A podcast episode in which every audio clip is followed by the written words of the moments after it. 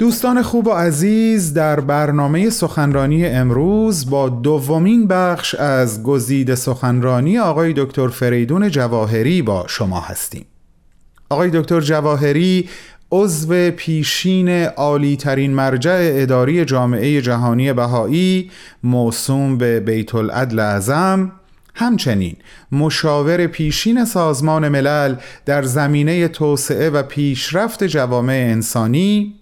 در سی و دومین کنفرانس سالانه انجمن دوستداران فرهنگ ایرانی که از اول تا پنجم سپتامبر 2022 میلادی به صورت مجازی برگزار شد سخنرانی داشتند تحت عنوان نگاهی نوین به فرایند مشورت و تصمیم گیری. هفته قبل اولین بخش این سخنرانی رو گوش کردیم و امروز و این لحظه میریم به استقبال بخش دوم.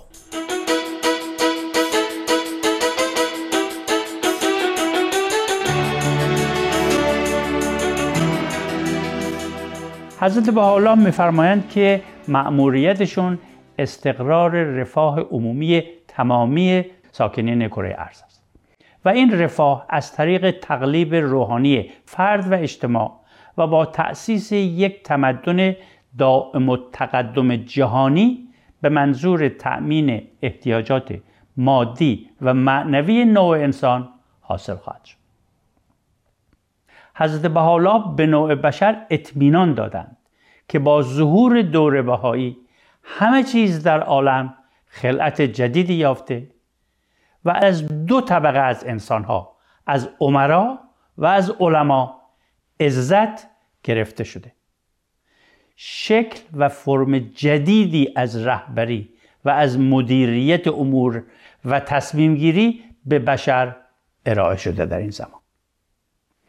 حضرت بحالا میفرمایند که خداوند آنچه را که نوع بشر برای تحقق این مأموریت احتیاج داره بهش عنایت کرده بهش ارائه کرده و به این ترتیب بشریت همکنون از نظر بهایان یک چهارچوب عمل برای بنای دنیایی جدید در اختیار داره یکی از عناصر این چهارچوب عمل دوستان عزیز فرایندی است به اسم مشورت که حضرت بهاءالله از پیروان خودشون خواستند اون رو در تصمیم گیری های خودشون به کار ببرند و در بیانی به زبان عربی که بنده مضمون فارسی اون رو براتون می‌خونم توضیح میفرمایند که هیچ کس نمی‌تواند به مقام واقعی خود برسد مگر با تمسک به عدالت. هیچ قدرتی نمی‌تواند وجود داشته باشد مگر از طریق اتحاد و رفاه و آسایش کسب نشود مگر از طریق مشورت. لغتنامه معنی مشورت رو اصلاح اندیشی و مشاوره کردن بیان می‌کنه لغتنامه های انگلیسی کلمه consultation رو به معنی جلسه شور و اخذ اندرز یا تدبیر معنی می کنند. مشورت با یک طبیب حاذق و یا یک وکیل زبردست به معنی گرفتن توصیه شغلی برای مشکلی هست که ما با اون روبرو هستیم. ولی مشورت به معنی بحث و گفتگو و شور و اتخاذ تصمیم هم میاد.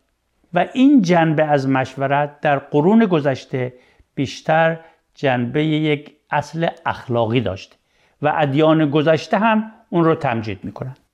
ما هم در انجیل و هم در قرآن لزوم مشورت در بین مؤمنین رو می‌بینیم یکی از کلماتی که حضرت بهاءالله به اون قوه جدیدی عطا فرمودند این کلمه مشورت است.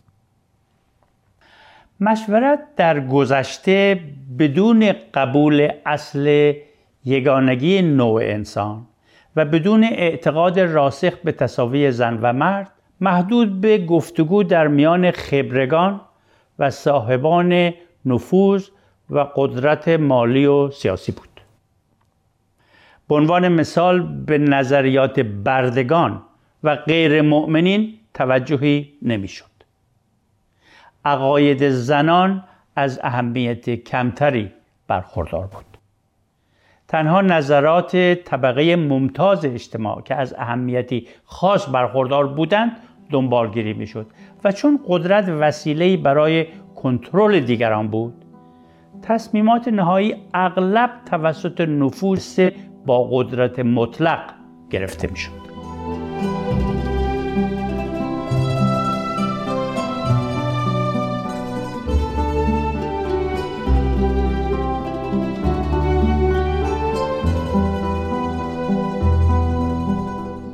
عزیزان شما شنونده گزیده ای از صحبت‌های آقای دکتر فریدون جواهری هستید که در سی و دومین کنفرانس انجمن دوستداران فرهنگ ایرانی در سال 2022 میلادی ایراد کردند. عنوان سخنرانی ایشون این بود نگاهی نوین به فرایند مشورت و تصمیم گیری بعد از چند لحظه کوتاه با هم صحبت‌های آقای دکتر رو دنبال می‌کنیم.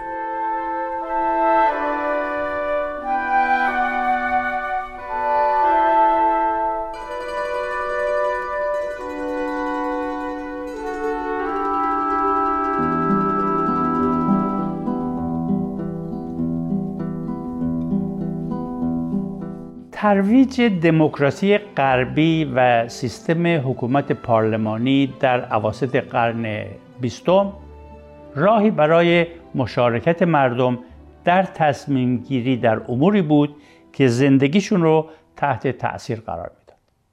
ولی ملاحظه بفرمایید که در پارلمان های دنیای امروز چی میگذره؟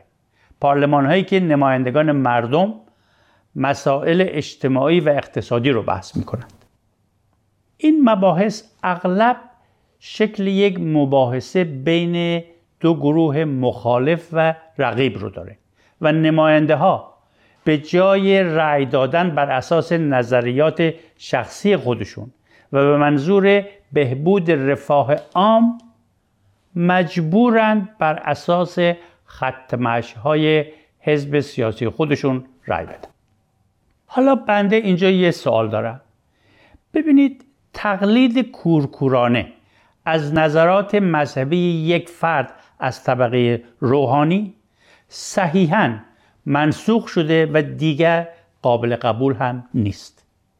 پس چرا احزاب سیاسی می‌تونند نظریات سیاسی خودشون رو به نمایندگان مردم دیکته بکنند و بگن که رأیشون درباره مواضعی که زندگی مردم رو تحت تاثیر قرار میده چی باید باشه؟ در این مباحث سیاسی نظریات مختلف که اغلب به زبان و لحن ناشایسته هم بیان میشه.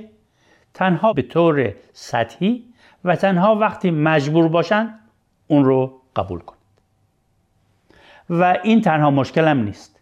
عملکردهای دیگری برای به بازی گرفتن روند تصمیم گیری به کار برده میشه. به امید اینکه گروه معینی در قدرت باقی بمانند با این مسائل شما آشنا هستید. ولی به عنوان مثال میشه گفت بسیج طرفداری از یک نظر خاص از طریق پروپاگاند. استفاده از اختیارات و نفوذ یک مقام برای پیشبرد یک موضوع. قبول یک نظریه یا یک پروژه از طرف یک گروه با وعده این که در عوض گروه مزبور پروژه دیگری از گروه طرف مقابل رو قبول خواهد کرد. ساختن و پخش اخبار دروغی و اطلاعات غلط برای حمایت یا مخالفت با یک پروژه مخصوص. و یا حتی رسواسازی افراد وابسته به جبهه مخالف.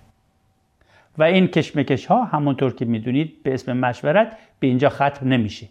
انواع و اقسام تاکتیک ها برای به تأخیر انداختن اتخاذ یک تصمیمی که در جهت دلخواه حزب پیش نمیره و یا حتی محکوم کردن تصمیمی که با رأی اکثریت اتخاذ شده به خاطر تضعیف قوای اجرایش انجام میشه بدون توجه به اینکه این قبیل اعمال موجب کاهش حس اعتماد مردم به تمامی سیستم حکومت میشه.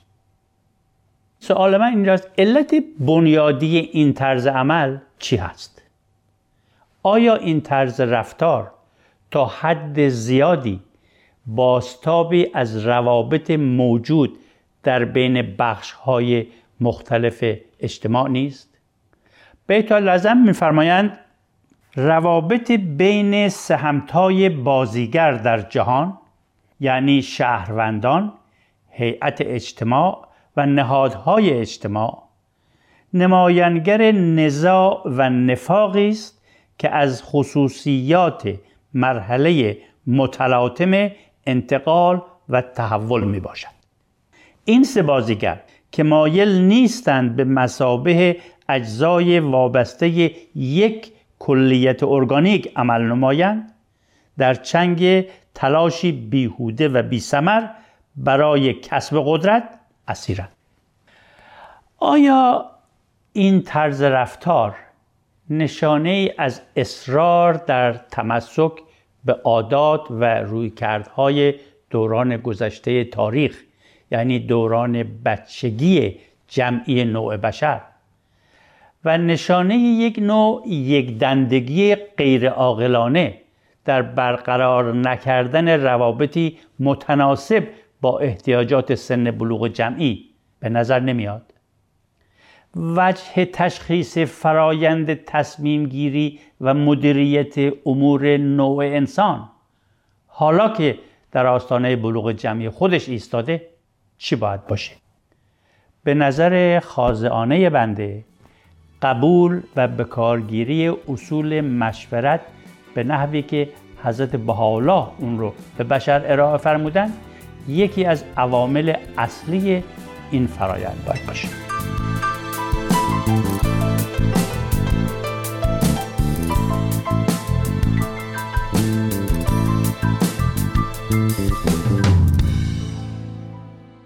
دوستان گرامی دومین بخش از گزیده صحبت‌های آقای دکتر فریدون جواهری تحت عنوان نگاهی نوین به فرایند مشورت و تصمیم گیری تقدیمتون شد.